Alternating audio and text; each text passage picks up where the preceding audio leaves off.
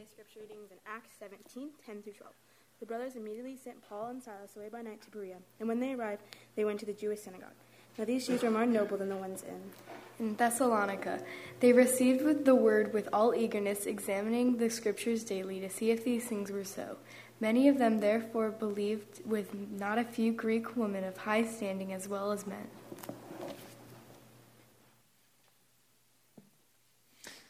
Would you pray with me today? Our Father in heaven, we thank you for the reminder of your love and communion. Lord, I want to ask specifically. It's my prayer that no one would leave this place with a burden of guilt or shame, but instead they would know the incredible richness of your love. They'd be overwhelmed with how much you love each of us. And Lord, I pray that your Holy Spirit would take the word that we are about to read and, and listen to, and, and I pray you would apply it to each of our hearts. You would change us to give us hope in what Jesus has done for us and hope with what he will do in the future. Lord, I praise you for all that the scriptures say about your goodness and your willingness to do things as we call upon you. And so we want to pray this now in faith in the name of Jesus Christ, our Savior. Amen. When I was in college, freshman year, uh, I was good friends with a girl who had recently become a Christian. She had known Jesus for just a matter of months, less than a year. And she was the kind of person that she loved learning. She loved studying. She had taken a couple community college classes, but we were both freshmen. We, we, were pretty green. I had grown up in church all of my life, and so I had a number of convictions and opinions, and especially right out of high school, I had read a couple of books that had just persuaded me of very specific things, and I've always had a disposition where I liked to debate. And so I met this girl, and she had just become a Christian, and her life had totally changed. She had been kind of wild and crazy before coming to Christ. And she had loved studying and learning. And one of the things that she loved studying and learning was anthropology, of all things. Who would love that? Anthropology, it's the study of civilizations that are not Western, especially. So she loved learning about small little indigenous people groups from South America, from Indonesia, learning about their customs, learning about their languages. And prior to coming to Christ, she thought it was a great tragedy when Western missionaries would go and tell people about Jesus. Because what would happen is, as people heard about Jesus Christ, they would leave their idols and begin to worship Jesus. And it changed their culture dramatically. And so she thought missionaries were some of the worst people alive until she came to Christ. And here's what happened when she came to Christ. See, she had grown up in a sort of nominally Roman Catholic background. And so she had all of the trappings of religion, was baptized as an infant and confirmed as a child. And then she came to recognize that all of the religion that she had grown up with had nothing of real spirituality in it. Now, I want to be careful because I don't want to say that, that there are no Christian Catholics and there are no Catholics who don't know Christ. I'm not saying that at all. But that was true of her and her life.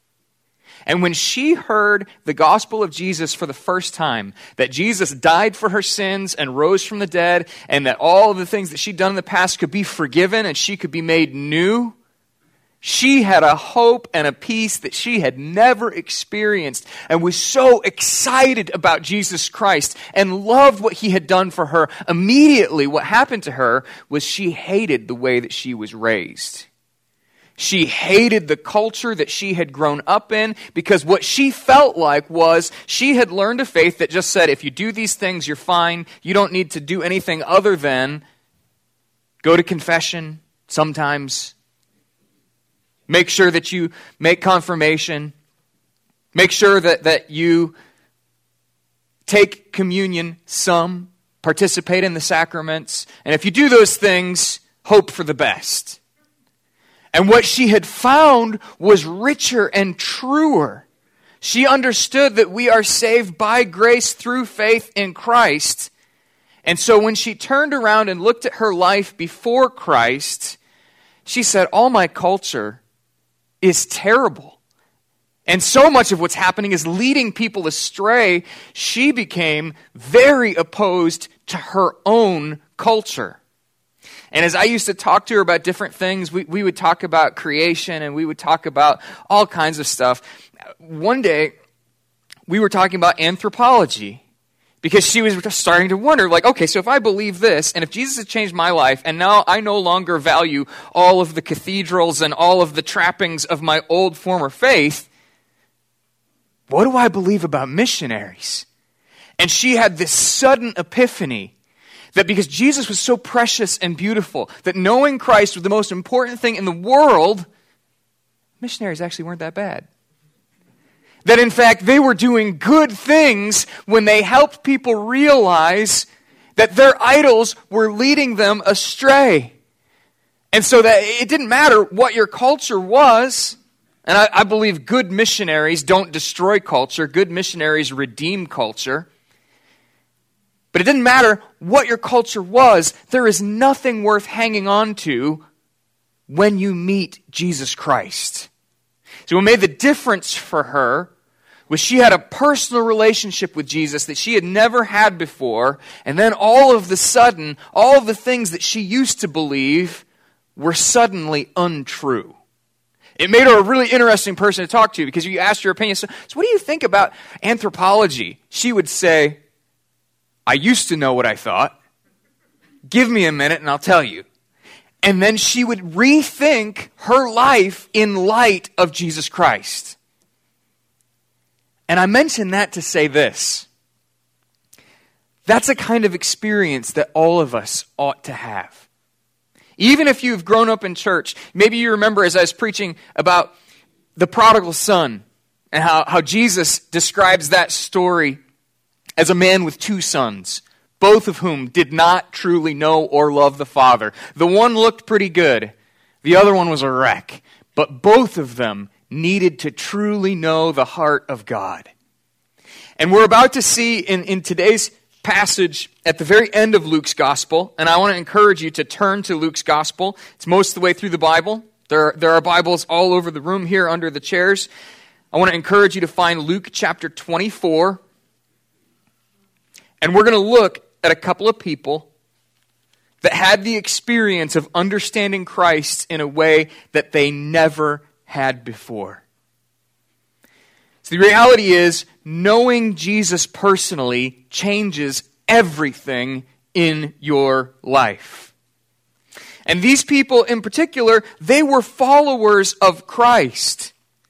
They actually listened to his teaching they knew a lot about him, but their whole perspective was completely wrong. And it's a little bit unsettling because one of the things that says to us is that it's possible to know a lot about Christ. It's possible to be surrounded by believers and followers and disciples and to have missed everything. And so it's my prayer today that you will consider Jesus as Jesus describes himself. That's the reason we've gone through the Gospel of Luke with such care and detail. And it's my prayer that each of us would know Christ well. These people had heard secondhand testimony that Jesus was alive. If you remember the message last week, we, we described how the, the women went to the tomb of Jesus and they found an empty tomb. They didn't find a body.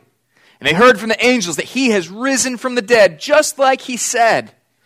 And those women were the first people to carry the good news elsewhere. They believed the report, but then they go to the disciples and the other immediate followers of Christ and they say, Jesus has risen from the dead. We've seen some angels that, that have told us that he's not in the tomb. And, and Peter goes and runs and checks the tomb, and, and, and sure enough, it's empty. But rather than believing the report and understanding what Jesus had just done, almost all of his followers were in a state of utter confusion. And that's true of these people here. So, in this state of confusion, they just get on with life. They don't try to understand what has truly happened. It sounds like they're just going to go on a short little business trip. They don't expect to ever know, and the text describes them in a state of confusion and sorrow. And so, my first point this morning is that if you don't understand what Jesus has done for you, you will live in a state of sad confusion. It's not to say you'll never experience happiness, but if you don't know Jesus, you will live in a state of sad confusion. And I want to encourage you to read verses 13 to 24 with me, and let's notice a few things about these particular people. It says, On that very day, two of them were going to a village named Emmaus, about seven miles from Jerusalem. And they were talking with each other about all of these things that had happened. And while they were talking and discussing together, Jesus himself drew near and went with them. But their eyes were kept from recognizing him. And he said to them, What is this conversation that you are holding with each other as you walk? And they stood still looking sad. And then one of them, named Cleopas, answered him, are you the only visitor to Jerusalem who does not know the things that have happened in these days? And he, Jesus, said to them, What things? And they said to him, Concerning Jesus of Nazareth, a man who was a prophet, mighty in deed and word before God and all the people, and how our chief priests and rulers delivered him up to be condemned to death and crucified him. But we had hoped that he was the one to redeem Israel. Yes, and besides all this, it is now the third day since these things happened. Moreover, some women of our company amazed us. They were at the tomb early in the morning, and when they did not find his body, they came back saying that they had even seen a vision of angels who said that he was alive. And some of those who were with us went to the tomb and found it just as the women had said, but him they did not see. Now let's pause and notice just a few things about this. Notice in particular verse 16. It says, While they were talking and discussing together, Jesus himself drew near and went with them. Verse 16, but their eyes were kept from recognizing him. Now that's kind of interesting for a number of, of reasons, and you can talk about what the resurrected Jesus is like. You can talk about how his body is similar to his, his body before he was raised from the dead, how he still bore the scars of crucifixion, how people were able to recognize him. But in this particular verse, what's said is that they were kept from recognizing him. In other words, it would have been normal for them to look at him and say, Jesus? And then to have the sudden realization that everything they'd heard was true. But God didn't allow that. And I think it's worth pausing for just a moment and asking the question, why? It would have been so much easier if they just looked at him and said, Jesus is alive. And imagine how their faith would have just exploded. They would have been elated. They would have been so happy. They probably would have rethought everything that they had ever heard him say, and they would have still been completely wrong about what he came to do. See, if, if he had just appeared to them and they had recognized him immediately, they would have, look at how they describe him. They would have still said, We had hoped that he was the one to redeem Israel. But the redemption that they were looking for is a king to oust Rome. They wanted all the promises of the Old Testament, but only in a certain way and they had no idea why he was crucified or what he came to do. And so I believe the reason that they were kept from recognizing him is they needed a paradigm shift. They needed a radical reorientation. I used to think Jesus was this kind of Messiah. They needed to understand he was actually this kind of Messiah. They needed all of their opinions corrected. And so they were kept from recognizing him so Jesus could have this conversation with them. The reality is, Jesus wants you to know who he is as well. It's not just these people. So many of us come with our private ideas about Jesus, and, and you can hear them in conversations all the time. If you talk about Jesus with someone, they'll say, Oh, you know, I, I like some of his teaching, uh, but, but I'm not sure about some of what he said. And many people, when they think about the cross of Christ, and, and we've talked about this some, many people, when they think about the cross, will view it as just a tragic event where Jesus was just misunderstood, and, and, for political reasons he was killed, and they view it as a terrible accident where an innocent man suffered something horrible. But that's not at all what the Bible teaches. The reality that the Bible teaches is radically different, and God wants you to understand exactly what He planned for the cross of Jesus Christ. And the way that He describes it, the way that Jesus wants you to know what he did, is he goes all the way through the Old Testament. He begins in the beginning so that you know that the cross of Christ was not an accident, but it was part of the original plan of God. And we live in a day where, where, oftentimes, especially in our culture, people are embarrassed by the Old Testament. And I'll admit, it can be hard to understand. But here's the key all of it points to Jesus Christ. Every part of it points to Jesus Christ. And if you are ignorant of these scriptures, you will not know your Savior well, and you will find the cross to be utterly confusing. Many who call themselves Christians today deny that God the Father would ever punish sin. And so when they look at the cross of Jesus, they don't believe that Jesus was dying for our sins. They believe he was showing us an example of submission and that we ought to also submit ourselves to God perfectly. But you know what's true? Maybe you've experienced this. I know I have. When I try to perfectly live my life in submission to God without sinning, I fail a lot. Just watching someone do something well is not enough for me to be saved. In fact, I'll make a rare sports analogy right here. I can watch a million football games. I still cannot throw a spiral football. It will never happen. I completely lack the coordination. It doesn't matter how many great examples I have, I lack the ability. And so, if Christ is only an example for us, He'll never rescue us from our sins, but the Bible teaches something deeper and truer.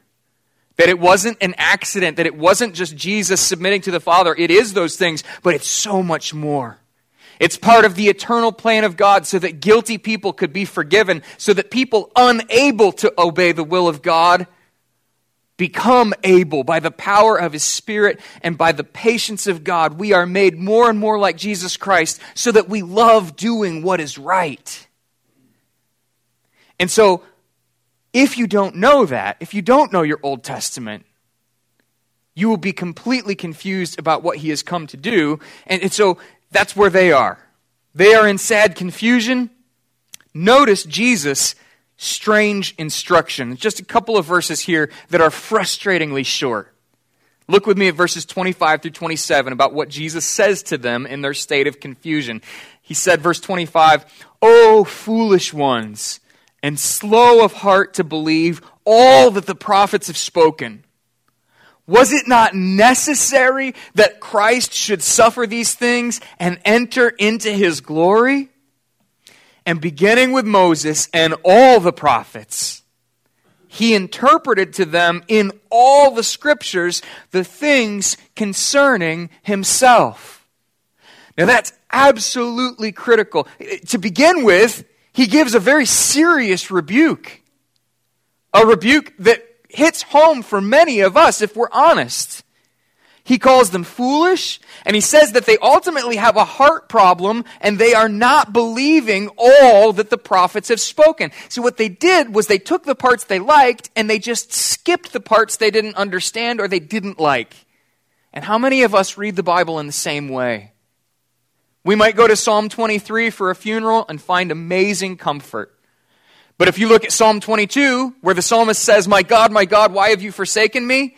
You wonder, why would anyone in the Bible pray those kinds of words? And you might look at the great hope that we have in the New Testament at the resurrection of the dead, but when you read about the justice and judgment of God in the Old Testament, you wonder, how are these the same God? And I believe the problem is we are reading the Old Testament selectively. We are finding the parts that comfort us and ignoring the parts that confront us. And the Bible is given not just for your comfort, it's given to draw you to Jesus Christ.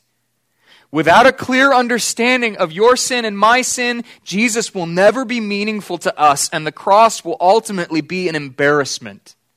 But if you understand your sin, and if you understand the love of God, then you understand the cross of Christ. And, here's what Jesus does for them. He begins with Moses. Moses is the guy that writes Genesis. He's starting on page one, in the beginning, God. And he's going all the way through the end of the Old Testament.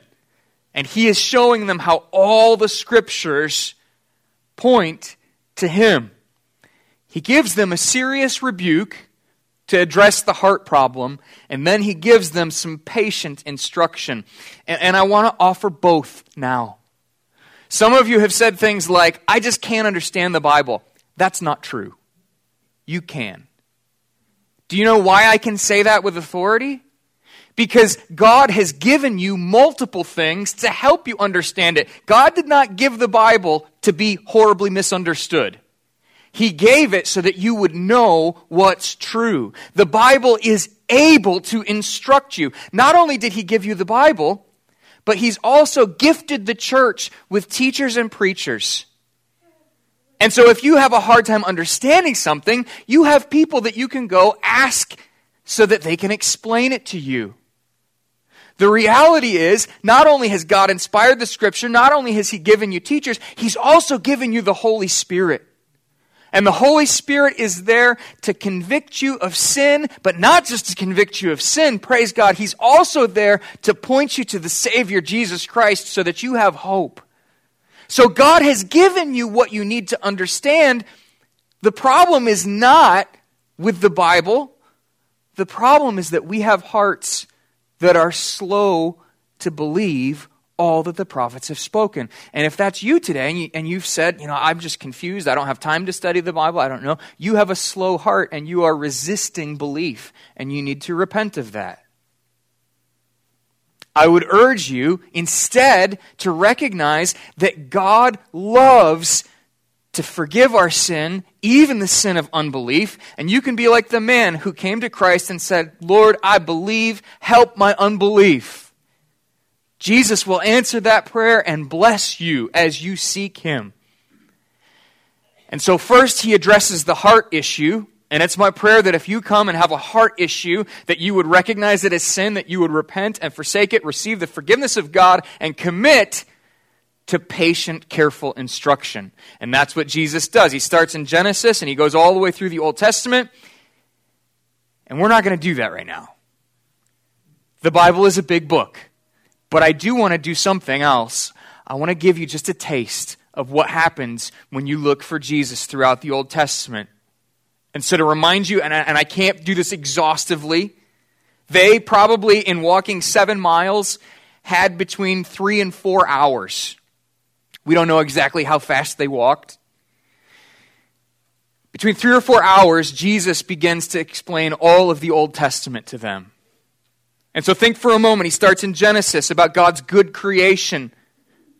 But Genesis describes not only a good creation, it describes sin and the fall, and it shows our brokenness. But right away in Genesis 3, God promises the woman that one day someone is going to be born from her descendants who will crush the head of the serpent. And Jesus fulfills that promise to Eve in the garden.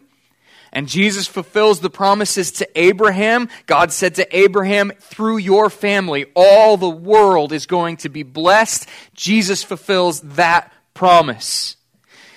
One of the first books that I preached through when I came here was the book of Exodus. And you can recognize that Jesus is our rescuer. The book begins in slavery and bondage, and the people groan and cry out to God, and God sends them a deliverer. Jesus is our deliverer.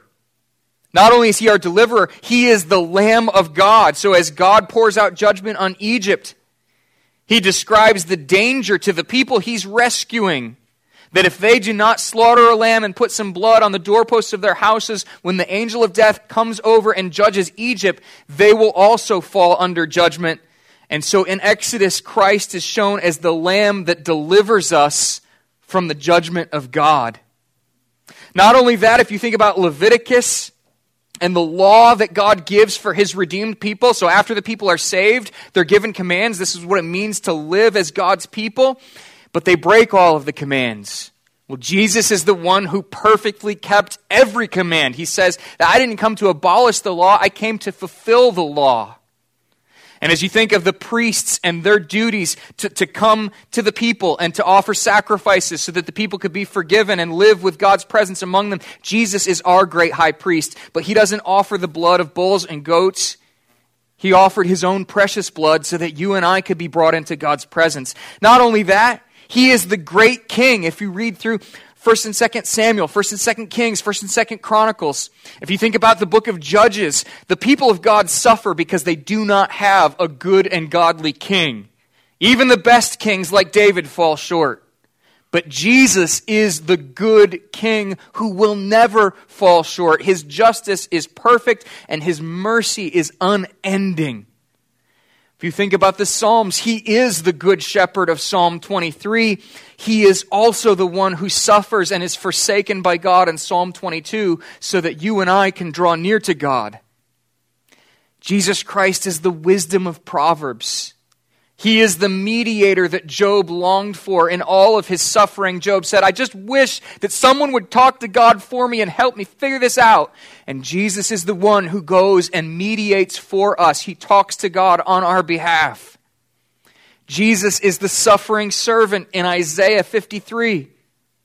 Isaiah says, All we like sheep have gone astray, but the Lord has laid on him the iniquity of us all. That's Jesus.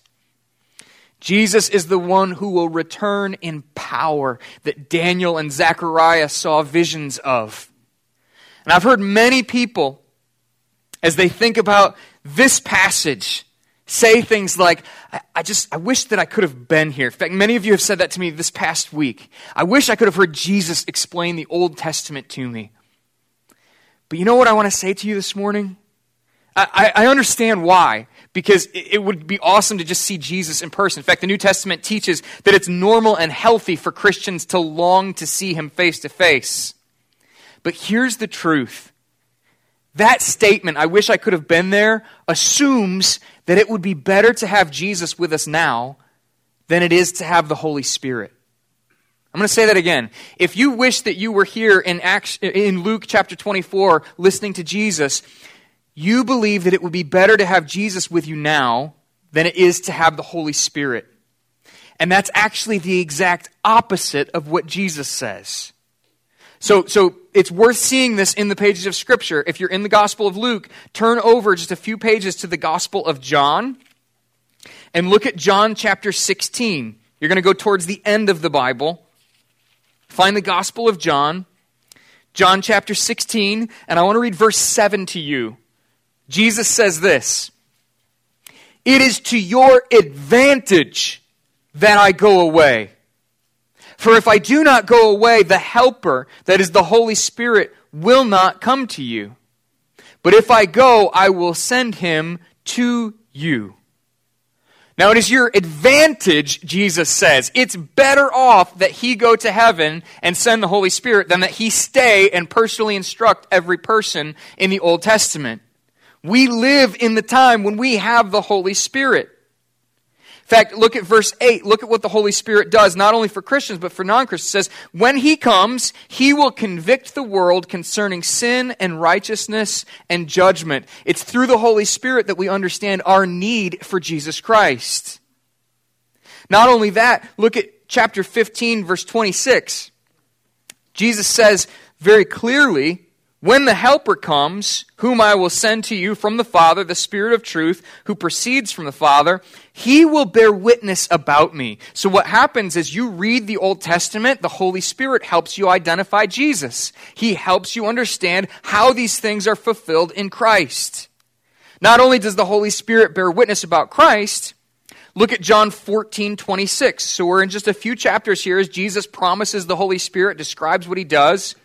John 14, 26 says this But the Helper, the Holy Spirit, whom the Father will send in my name, he will teach you all things and bring to your remembrance all that I have said to you. Now, he's saying that very specifically to the apostles. You and I have zero memories of Christ in person because we've never met him in person. But the apostles would, would remember his teaching because they lived with him for three years. And so when he sent the Holy Spirit, the Holy Spirit reminded them exactly of what Jesus had said, and they wrote it down.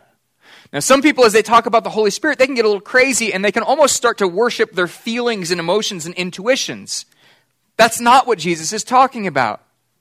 Jesus is talking about us knowing Christ specifically through His Word, because the apostles were given the ability to remember what Jesus said and they write it down. But the same Holy Spirit is also given to you, so that as you hear the words that are written in Scripture, both Old Testament and New Testament, the Holy Spirit will draw you in and help you understand your sin and the greatness of the Savior. The Holy Spirit will take the law and help you understand how you are a lawbreaker. And the Holy Spirit will take the Savior and help you understand how He kept the law when you couldn't, and how He died in your place and rose from the dead. See, the apostles that Jesus is talking to in John 14, they leave us a written record of all that the Holy Spirit taught them. If you ever have an inner feeling that disagrees with what the Holy Spirit inspired in the Word, your inner feeling is not from the Holy Spirit. Your inner feeling is wrong. If someone, maybe on TV, maybe on the internet, tells you something about God that is not found in the Word, if they claim that they have a private revelation, if they claim they saw a vision, but it's not in the Word, do not believe them. You can't claim to have the Holy Spirit and then disagree with the Word of God that was inspired by the Holy Spirit. And if someone says, it doesn't matter if they're a prominent pastor or not, if someone says the Old Testament doesn't really matter because now we have Jesus, don't believe them. Because Jesus is showing you in, in this passage how all of the Old Testament points to Him. And if you want to know Christ, claim the promises of the Holy Spirit and seek to know the truth through the Word of God. So here's where our scripture reading this morning comes in. You remember Mercy and, and Beth Ann read from Acts chapter 17? I had them read verses 10 through 12. Paul, the apostle, goes around telling people who Jesus was, what Jesus did.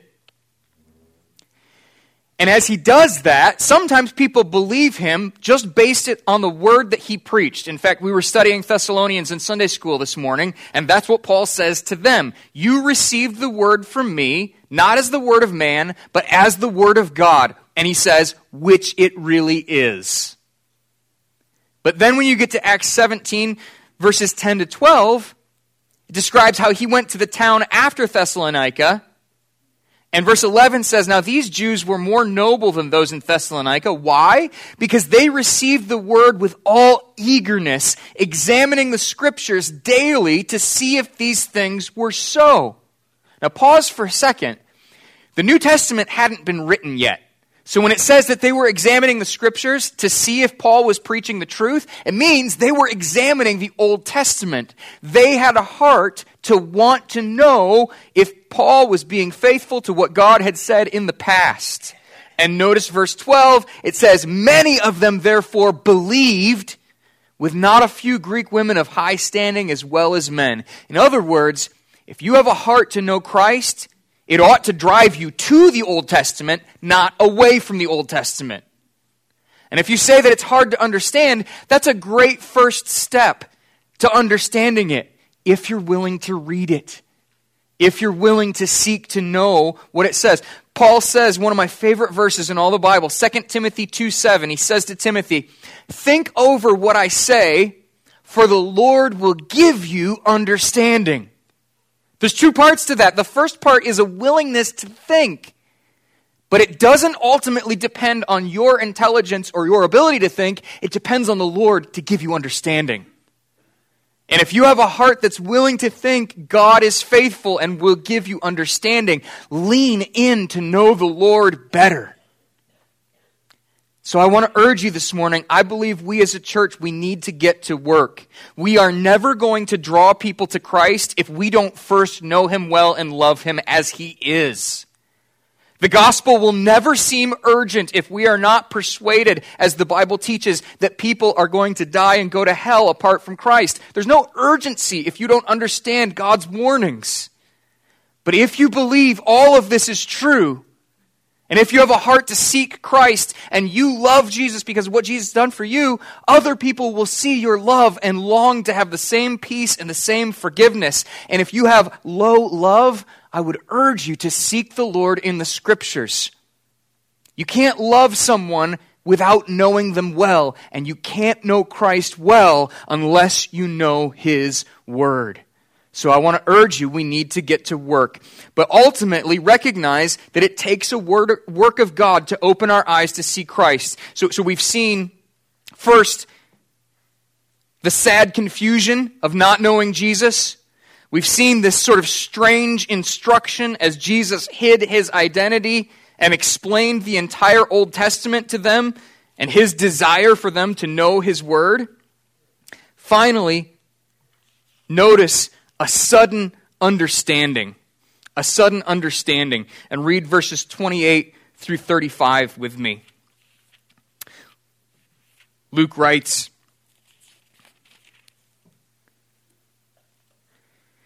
So when they drew near to the village to which they were going, he, Jesus, acted as if he were going farther, but they urged him strongly, saying, Stay with us for it is toward evening, and the day is now far spent. So he went in to stay with them, and when he was at table with them, he took bread and blessed it and broke it and gave it to them. And their eyes were opened, and they recognized him. And he vanished from their sight. And they said to each other, Did not our hearts burn within us while he talked to us on the road, while he opened to us the scriptures?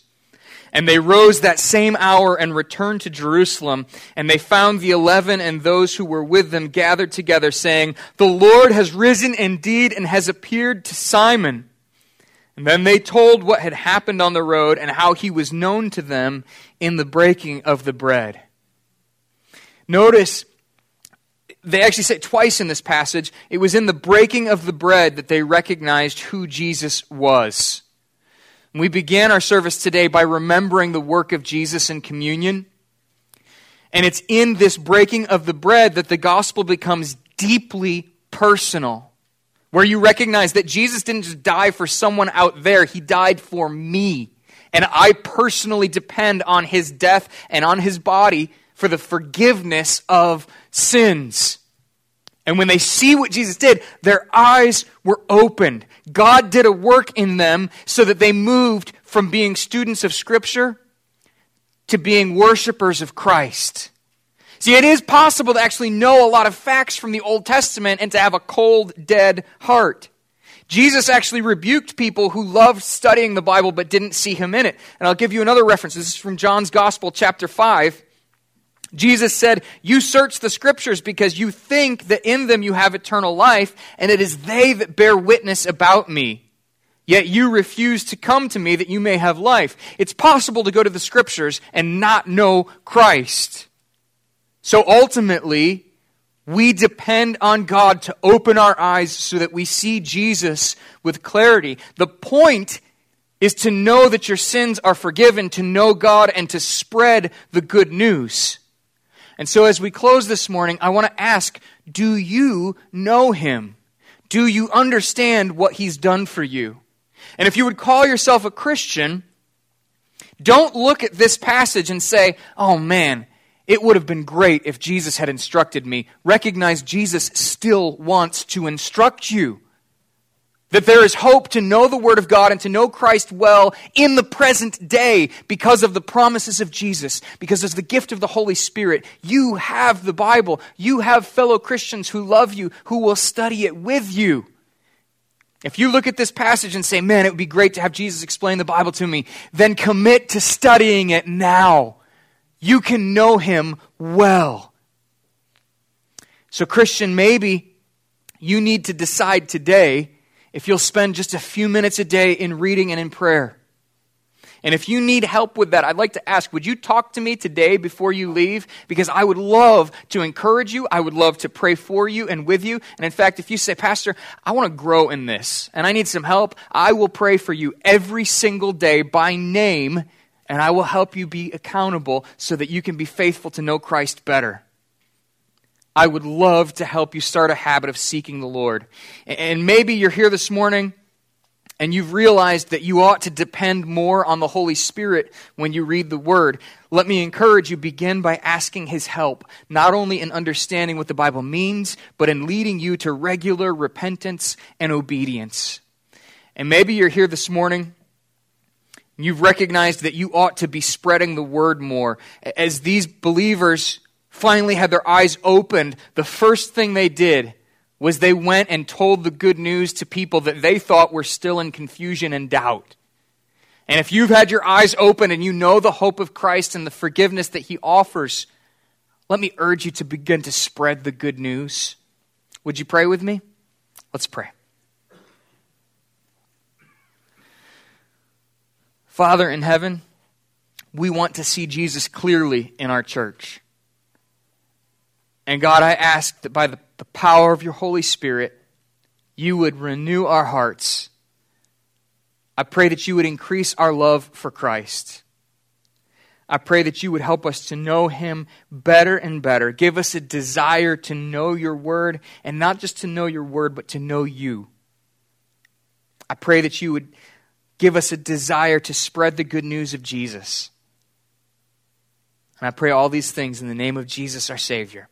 Amen. As we prepare to be dismissed, we believe that all of Scripture points to Christ, but there are some things that have not happened yet, namely the return of Jesus Christ. And so until he returns, it's our obligation to pursue Jesus personally and to draw others along with us. And so I want to leave you with some verses from the very end of Revelation that describes how Jesus is coming soon and encourages us to be faithful. Revelation 22 17 says, The Spirit and the bride say, Come. Let the one who hears say, Come, and let the one who is thirsty come. Let the one who desires take the water of life without price. He who testifies to these things says, Surely I am coming soon. Amen. And come, Lord Jesus. And may the grace of the Lord Jesus be with all. Amen. Go in peace.